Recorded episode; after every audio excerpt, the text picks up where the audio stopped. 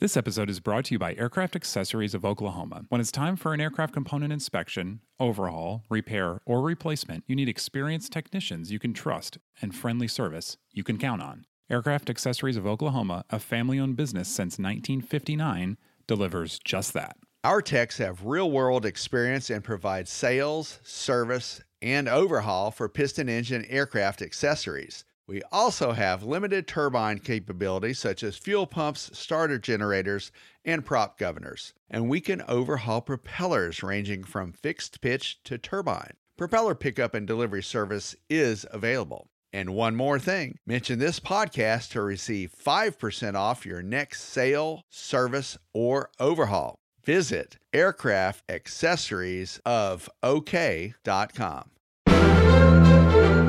AOPA presents Never Again True Pilot Stories from the World of General Aviation.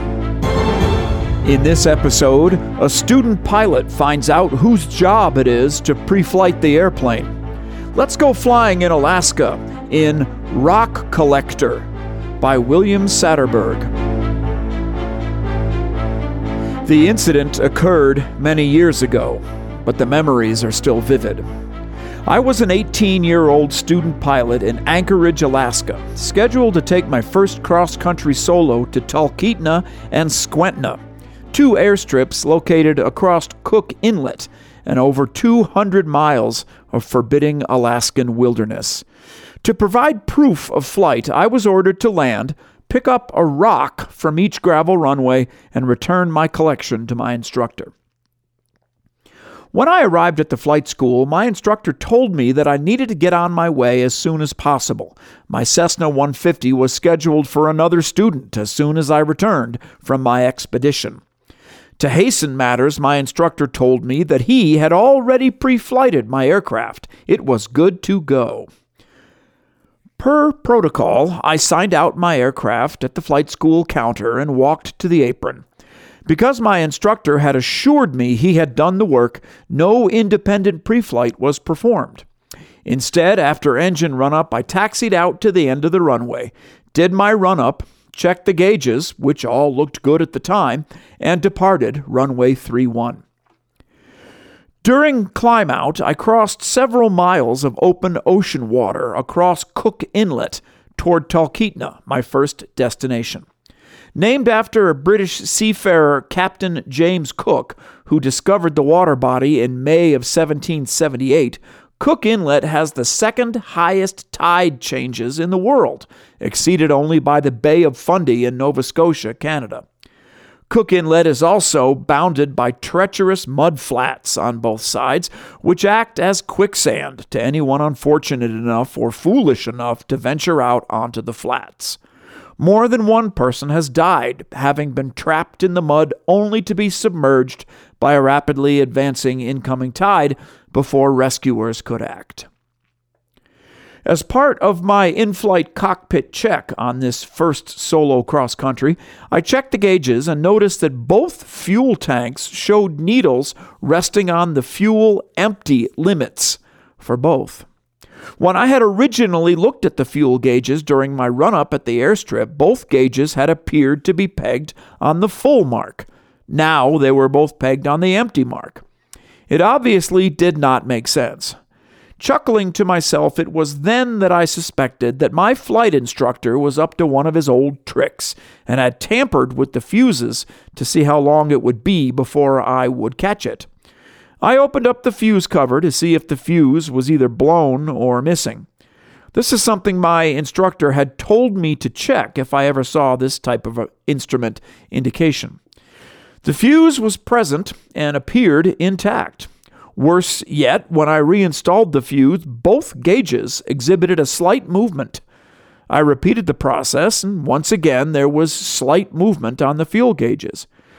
I realized that both fuel tanks were virtually empty. I was overcome by a sense of profound dread. I clearly was in trouble. The engine could quit at any time. Returning to Anchorage International Airport over open water was not a realistic option. I chose instead to divert to Big Lake Airport, a nearby short field used only by tail draggers and experienced pilots, but it was my only option instead of the trees. I radioed Anchorage International and advised of my landing plan. The tower notified me that Big Lake was not an approved tricycle gear strip. I explained that I had no choice. I asked the tower to call my flight school and advise my instructor of my unscheduled change in flight plan. I flew at cruising altitude until I was directly over Big Lake Strip and then spiraled down to an uneventful short field landing. Because of the low fuel, a go around was not realistic, nor was a low approach. After landing, I had to locate avgas, I was again lucky with a local farmer at the strip working on his Super Cub. He said I might be able to buy avgas at the local service station and offered to give me a ride on the back of his tractor. The station owner had two dusty five gallon cans in the attic, which I bought for less than $3. Returning to the strip again on the back of the trailer, I poured all 10 gallons into the left tank the seasoned farmer then wisely reminded me how to do a short, soft field takeoff with tricycle gear.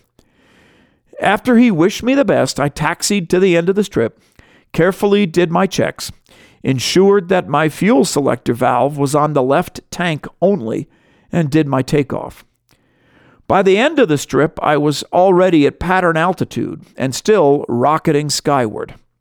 Fortunately, my family had a runway at our homestead, so I was not completely unfamiliar with bush strips and soft field takeoffs.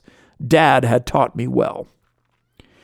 I decided to continue with my mission. I radioed ahead to Talkeetna to ask for a fuel truck, which met me on landing.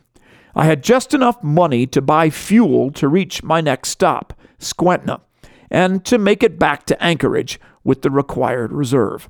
After hearing my plight, the fuel distributor generously put in an extra measure of avgas in the tank. The rest of the trip was routine, although I did arrive back in Anchorage about 90 minutes beyond my scheduled return. And I had four rocks, not three, to show for my proof of trip. I also learned a most valuable lesson, to be later espoused by President Ronald Reagan, taken from an old Russian proverb Trust but verify. I have expanded the concept when it comes to pre flights. Don't trust anyone except yourself. Too much depends on it.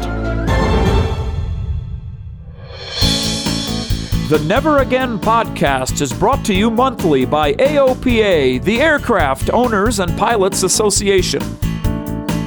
You can find more Never Again stories online at AOPA.org by typing Never Again into the search box.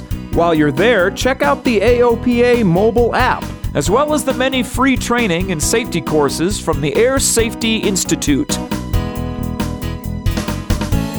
Find all of this and more at AOPA.org. The Never Again podcast is produced by Royce Earl. Thanks for listening. Fly safely.